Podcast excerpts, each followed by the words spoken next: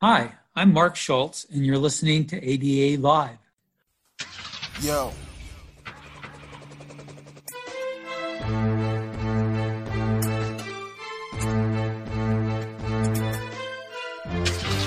right, let's roll. Let's go.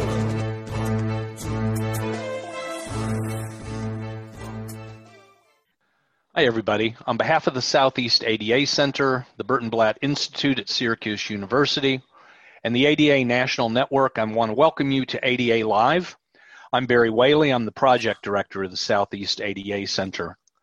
As a reminder, listening audience, if you have questions about the ADA, you can use our online form at adalive.org.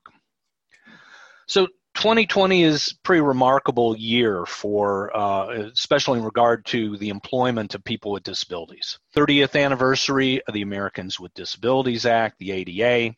It's the 75th anniversary of NDEAM, National Disability Employment Awareness Month. And our theme for 2020 this year is increasing access and opportunity.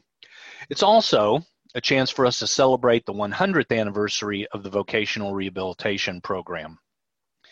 The Vocational Rehabilitation Program, or VR, is under the guidance of the Rehabilitation Services Administration, the RSA, and it's designed to assist people with disabilities to get a job, keep a job, or return to work.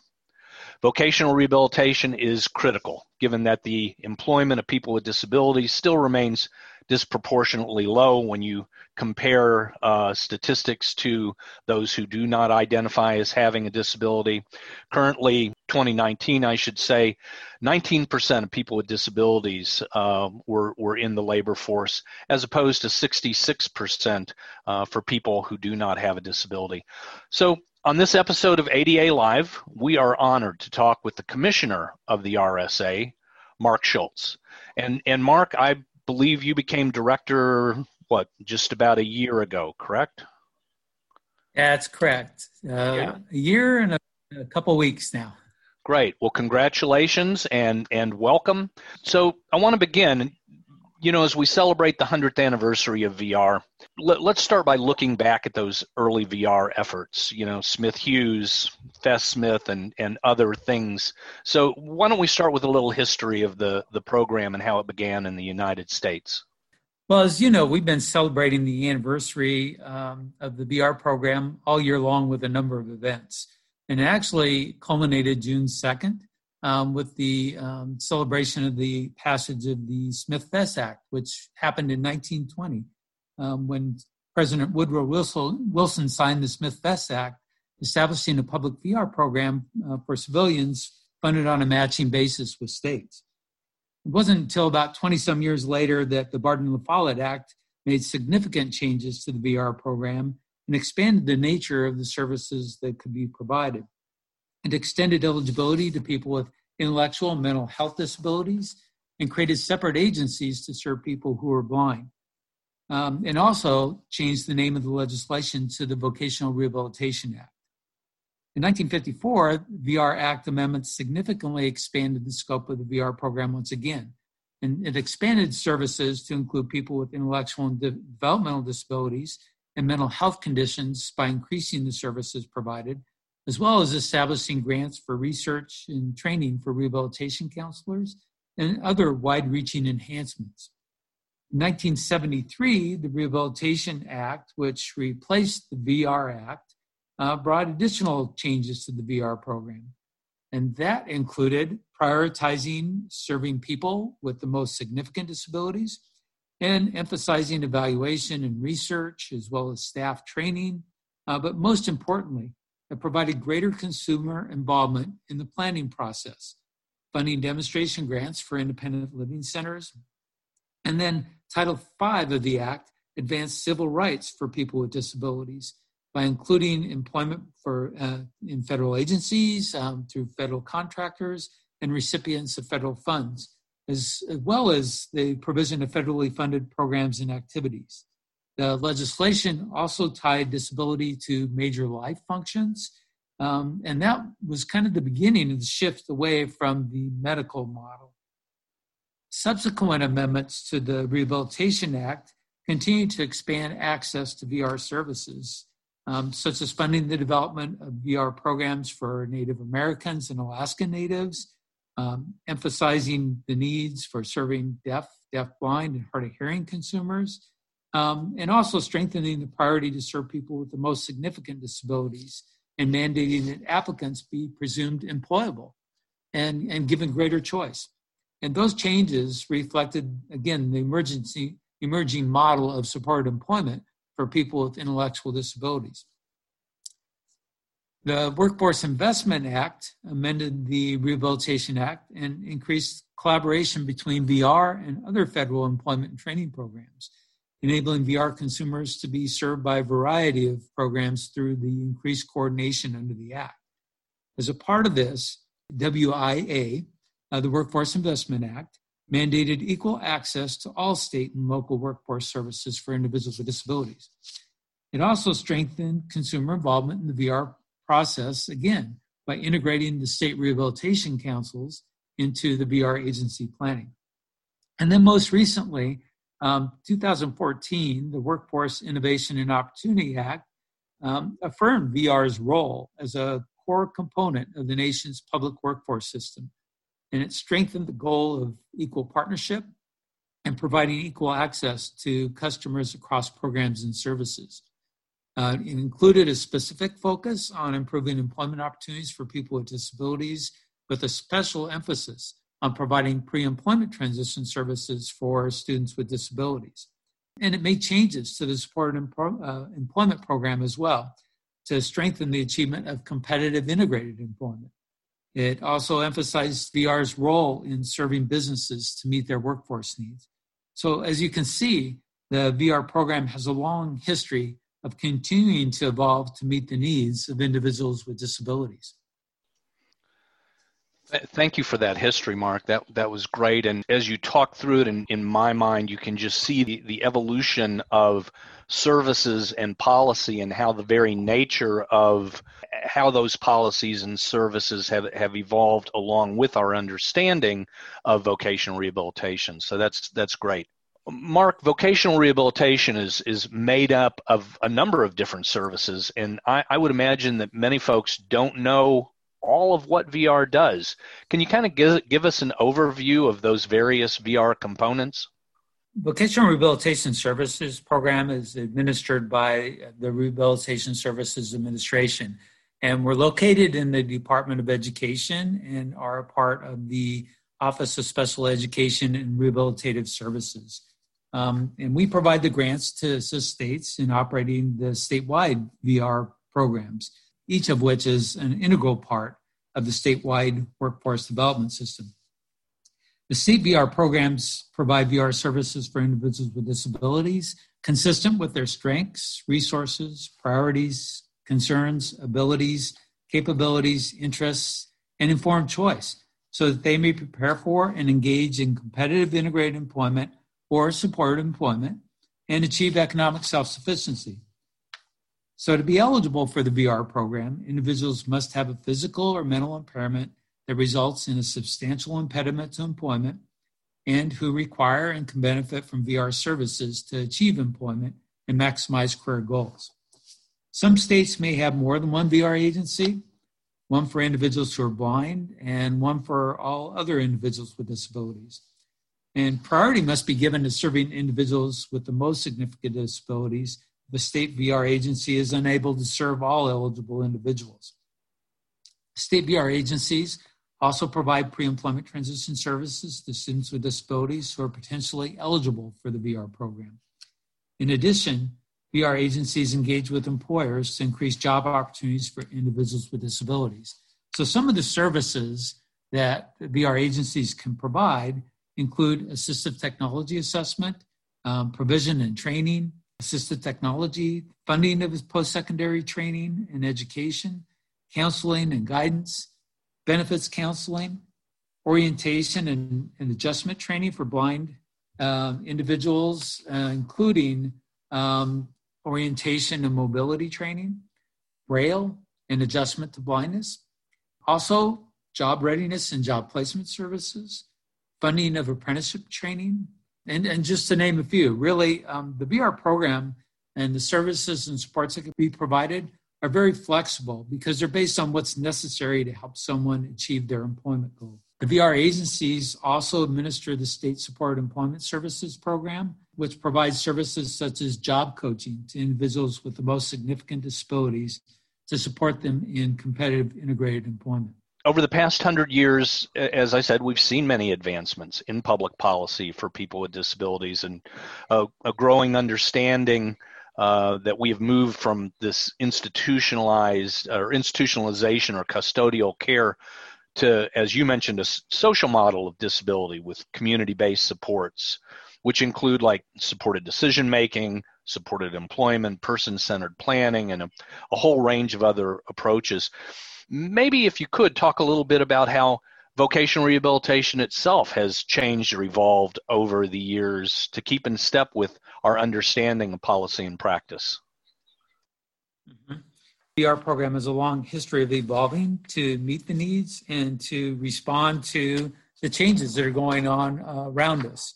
Um, so, to help meet those needs, RSA has provided information, training, and technical assistance to state VR agencies um, and the field, both directly and through its technical assistance centers, on what the current practices are, but also those promising initiatives that have resulted from the changes. So we've we've moved away and are, are moving away from helping individuals get any job, just a job, right, to respond to that immediate need. So a focus on career pathways and what I would call quality employment to help individuals become more economically self-sufficient. So that's include changes and improvements in services through such things as customized employment, and uh, particularly the focus on competitive integrated employment. The employment is meaningful for those individuals with disabilities um, as they seek jobs. And even now, I would say the challenges that we're facing with COVID 19 in terms of providing services remotely and connecting with employers, students, and other individuals with disabilities has, has resulted in additional creativity and innovation among the programs as we look to continue to address those needs. Mark, you know, the pandemic has forced us all to change the way we work and how we go to school. And, and, you know, I'm curious if you could talk a little more about how the pandemic has affected VR services and, and the RSA, how you've met those challenges. You know, it's true. The pandemic has created some difficulties, but I would say at the same time, it's created some opportunities.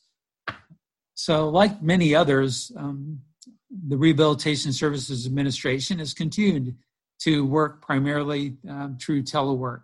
And our state VR agencies have also continued to carry out their programs through telework and using hybrid approaches. So, in person services with a combination of telework and uh, doing some of the services remotely as well. They've been using innovative strategies and, and, and technical assistance from our t- technical assistance centers and from RSA staff. So VR agencies have continued to deliver effective services to program participants, as well as pre-employment transition services to potentially eligible and eligible students with disabilities through virtual means. So it's really, they've had to emphasize and strengthen their connections with schools. The schools are providing educational services either remotely or in person.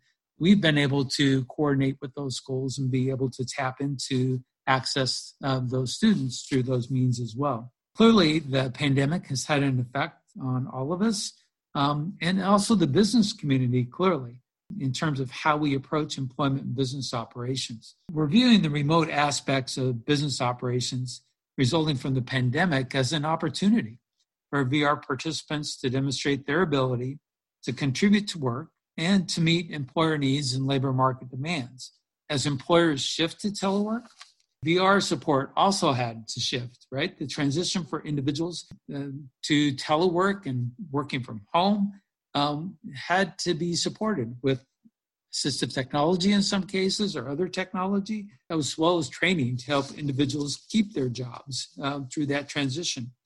In addition, as the economy begins to rebound from the pandemic, we know there's will be many individuals who have lost their jobs and will need to return to work and we will need to support them as they seek new employment.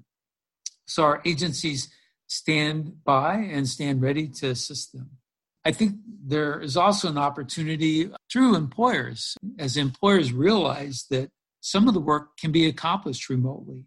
That opens up additional opportunities for individuals with disabilities as that flexibility around the work environment and the work hours can allow for greater individualization to the um, abilities and needed accommodations of individuals. While there are some difficulties, there are also opportunities out there that we need to take advantage of. Yeah, you know, when talking just now, I was thinking, Mark, that the critical role that VR plays, especially in the economic recovery, because, you know, when you consider that many people with disabilities were on may, maybe the, the, the lower income level or entry level jobs or jobs that, that were the first to go. You know, VR has a, a, a very critical role in the economic recovery. Mark, you had mentioned a few minutes ago the, the Rehab Act of 1973, and you know the Rehabilitation Act is the foundational law for the Americans with Disabilities Act, and that was truly a legislative milestone. So, let's spend a few minutes talking about the Rehab Act of 1973 and why that particular law is so important for people with disabilities. That, uh, the Rehabilitation Act of 1973 really prioritized serving individuals with significant disabilities and addressed self direction and the rights and roles of individuals with disabilities to ensure consumer involvement in the development and approval of the, well, back then was called the Individualized Written Rehabilitation Plan, which is now known as the Individualized Plan for Employment. And that involvement was really critical. And as a part of that, really started to move away from that medical model again by authorizing funding for the demonstration grants for independent living centers, focusing on consumer control through that. That was critical in terms of moving away from that medical model to one of consumer involvement in the process. And I think that to me is really one of the most significant milestones in the program evolution. Uh, my background, working in a center for independent living for a number of years, kind of shortly after the Rehabilitation Act of 1973 was passed and beginning to be implemented, could see some of those major changes. The importance of having individuals with disabilities contributing and being in, um, included into that planning process and in the services that were being provided and that move away from medical model. So for me, that was one of the most significant milestones uh, in terms of the program's evolution. Thanks, Mark. Yeah, so not only people with disabilities being part of the conversation, but as you mentioned with the CILS, the Centers for Independent Living, managed, operated, guided by people with disability. Fundamentally changed everything. You know, thinking back to Ed Roberts and Berkeley CIL and how, how revolutionary that was. So, Mark, in 2014, the Workforce Innovation and Opportunity Act that you had mentioned before was passed. I'm, I'm curious your thoughts on how WIOA is different from the law it replaced, the Workforce Investment Act. WIA, and uh, if you could talk a little about that. Yeah, with the passage of WIA, it really established the need for partners in the workforce system. First of all, identifying who those key partners are, right? But it created the need for communication and to work together. What I saw as a director of a VR program in Nebraska during that period of time was that there really wasn't much action that occurred as a result. Implementation was inconsistent across uh, many states as they implemented the program. WIOA really strengthened and increased the collaboration and coordination between programs by calling for alignment of services across all those programs creating more opportunities uh, for job seekers and connecting them with employers. And that one workforce system model through the alignment of services, I think, um, helped to start to create some efficiencies around that to reduce duplication of services, definitely increase collaboration, and I think makes it easier for individuals to get the services they need and connect employers it was critical, I think, to also create this um, the requirement around core partners and other partners and bringing them to the table to the planning process. It was critical to do that to increase communication between all the partners and thus assuring alignment of that workforce system. In addition, I think under WIOA, a major tenet um, is that anyone can work. Um, and that for individuals with disabilities with the appropriate supports, and even those with the most significant disabilities, they can work in the labor market. And that was important for not just VR, we knew that, right? But all our partners under the workforce system. And WIOA, I think, helped to emphasize that. And again, WIOA clearly views the employer as a partner in the workforce development system. And for the VR program, um, that was an important shift away from just serving individuals to serving the needs of the workforce as well and providing for better matches, frankly, between the existing labor market and the needs and the desires of those individuals with disabilities who were looking to get back into the workforce. So, one other major focus under WIA is the um, services to youth and the introduction of the pre employment transition services for students with disabilities. And that became a major initiative for the VR program, but also better connected with our workforce partners and their youth programs. So I, I think those were the changes that we saw WIA to WIOA with the passage of that legislation.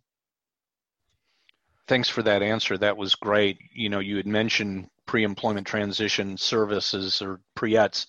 I think that was possibly the most significant part of the WIOA legislation because that planning beginning long before you know transition to whether work or school or whatever is just so critical you know the earlier we begin the the better the outcomes for people. I absolutely agree with that. I think you know working with those students with disabilities and and helping them to do career planning uh, to do some exploration and and begin to establish the expectation that they should be part of the um, competitive workforce and um, establishing opportunities for career pathways really will help them um, be able to establish a goal for themselves, right, and see the, their opportunities much differently through the involvement of the pre-employment transition services. I come out of having worked in the vocational rehabilitation program in the 1980s and uh, have done a lot of work in supported employment. So states have either passed legislation or or now have an executive order on employment first. And employment first, we know is a movement to ensure that competitive integrated employment is the first and preferred outcome for people with disabilities and that those jobs are have fair wages and offer career advancement. I'm curious what your thoughts are on the intersection of employment first and the VR program and how do they complement each other? I don't even know that it's an intersection. I think they're parallel, right? And and really need to work cohesively. As VR programs, as we look at them, I think many have embraced employment first. Uh, there are also similar initiatives that lead to equitable wages and career advancement. What's in common is competitive integrated employment as a goal for all individuals. And that's particularly true for the VR program, but is also the goal around employment first and helping to get individuals back into and, and to uh, along a career pathway um, in, in, employment first. In many states, as uh, employment first programs have VR as an integral partner or even a lead in that initiative. So I, I think it's an intersection perhaps, but also very much an alignment of those services in a collaborative effort. Thanks, Mark. So, listeners, again, if you have questions on this topic or any other ADA Live topic, you can use our online form at adalive.org, or you can call the Southeast ADA Center. Our number is 404 541 9001. So let's pause for a moment to um, for a word about our featured organization. The Rehabilitation Services Administration, known as RSA, provides leadership and resources to assist state and other agencies in providing vocational rehabilitation and other services to individuals with disabilities to maximize their employment, independence, and integration into the community and their competitive labor market. RSA is a component of the Office of Special Education and Rehabilitative Services, OSERS, within the U.S. Department of Education.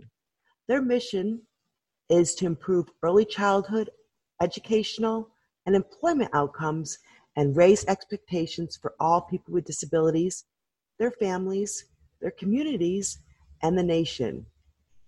OSERS' vision is that all Americans with disabilities will live and thrive with their disabilities in their own communities.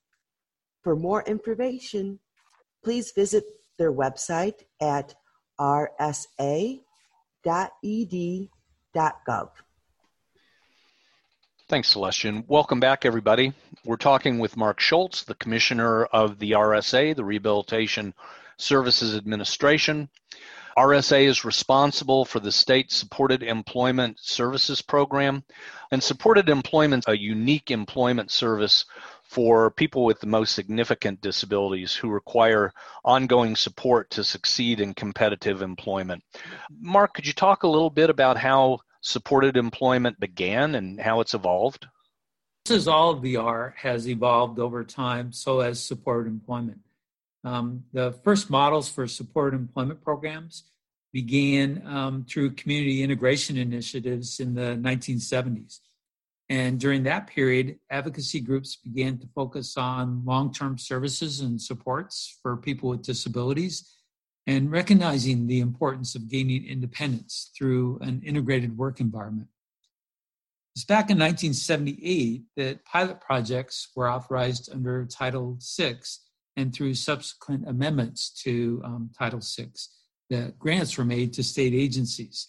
Um, today, supported employment programs include diversified models of support, employ, support employment across the country. The significant changes to strengthen programs occurred under the amendments uh, through WIOA. The program provides grants to assist states in developing and implementing programs to provide support employment services for individuals with the most significant disabilities and under WIOA included youth with the most significant disabilities who require supported employment services following the achievement of a supported employment outcome. Program funds um, can be used to provide supported employment services once an individual has been placed in supported employment. Those funds can be used for up to 24 months and supplement other VR services necessary to help individuals with the most significant disabilities find work in the integrated labor market. Funds cannot be used to provide the extended services necessary to maintain individuals in employment after the end of supported employment services. There is an exception, though, and that's for youth with disabilities under the age of 25 who may receive extended services for up to four years.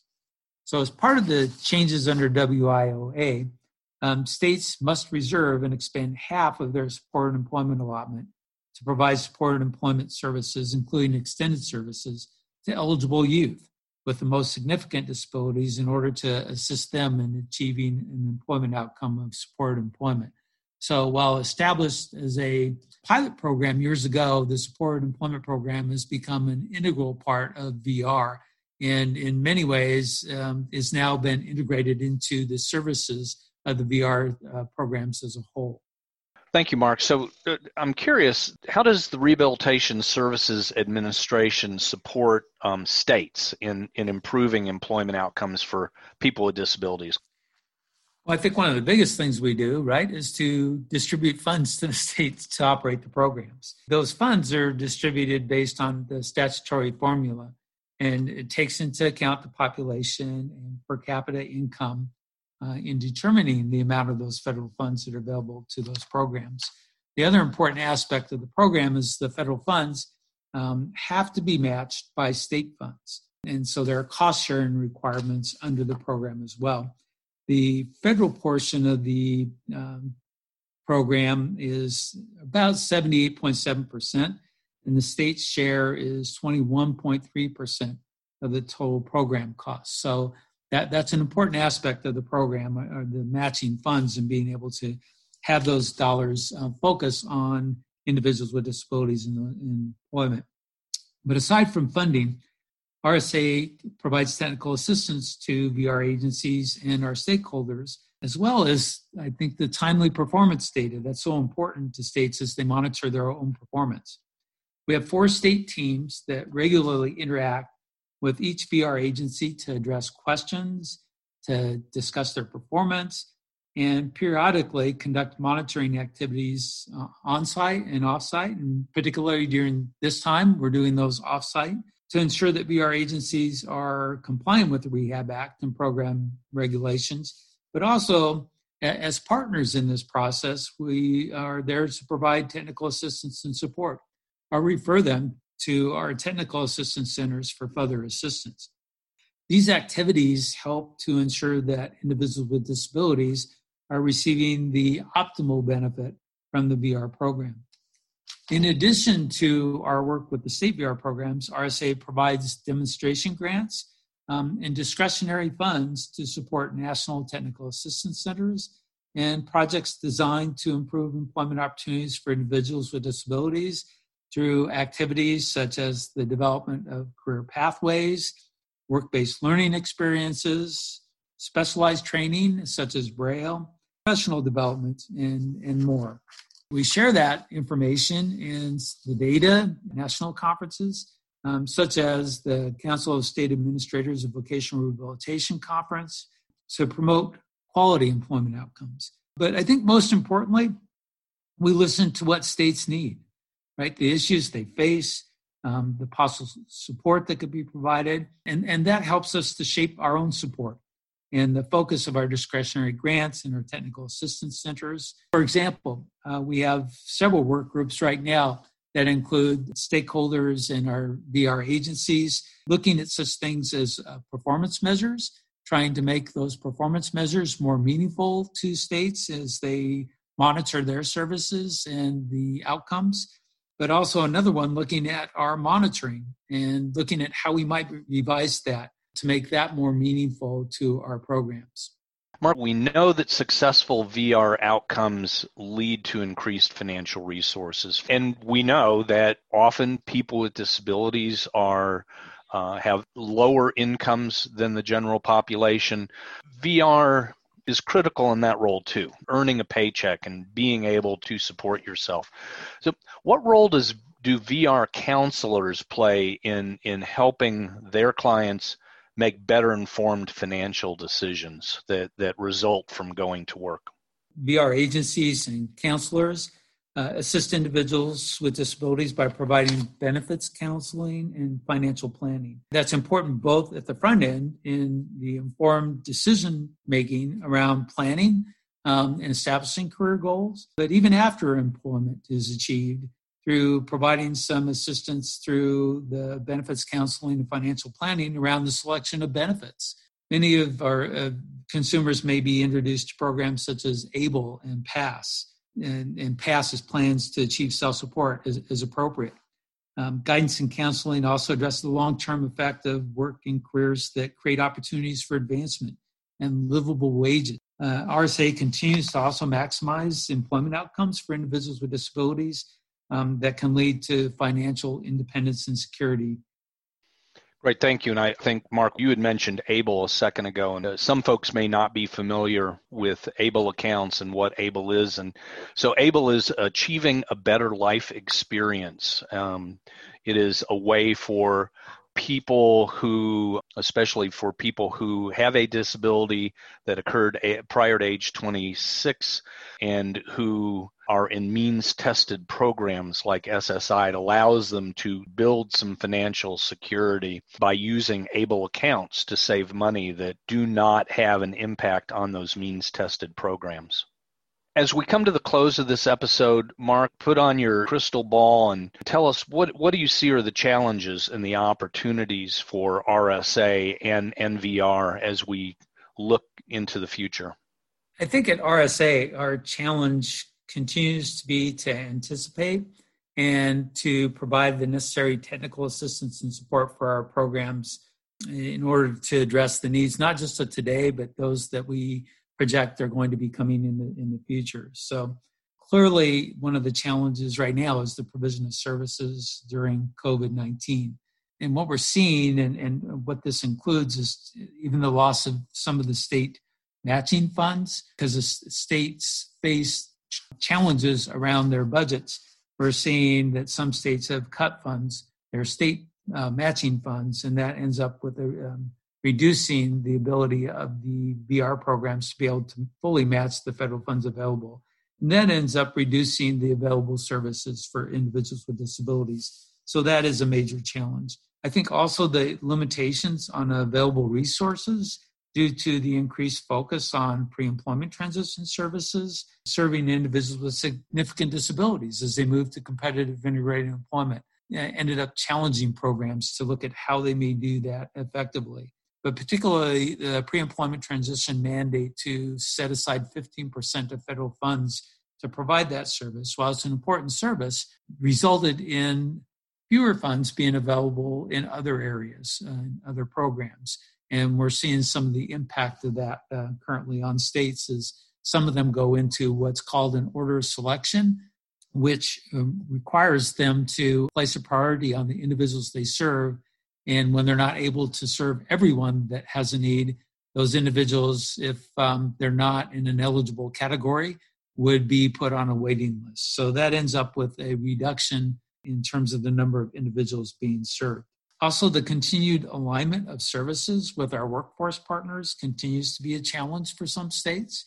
Uh, we need to continue to work on that communication and planning to assure the alignment of those services and then as we look at the outcome and the, the performance of the program, the performance measures need to truly reflect the value and success of the program. And so that's one of the aspects, as I mentioned earlier, of one of our work groups, looking at how we can come up with perhaps some suggestions as to what more meaningful performance measures might be in place um, to truly capture the value and the outcomes that we're experiencing as a program for individuals that we work with. And then I think helping to change the mindset that VR and, and, the perception that VR programs just help people with disabilities get any job and, and take an outcome, and there's no continued support beyond that.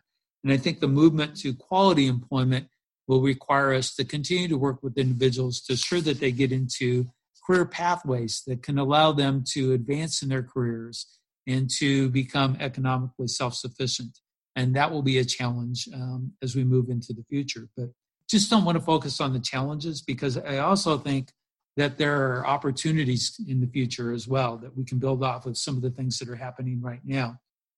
Um, and, and those include increased access to employers. I think through WIOA and the alignment of our services with our partners, that increased access will create job opportunities um, as we are a core member of that workforce um, system and a core partner under that system.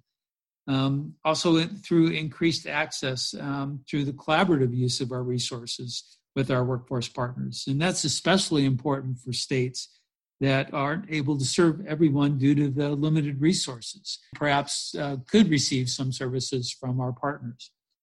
Um, the emphasis on telework that's going on right now uh, through COVID 19, I think, provides many new opportunities for individuals with disabilities. Um, so that's going to require our VR programs to be gearing up so that we're providing the appropriate training and support for those work at home opportunities.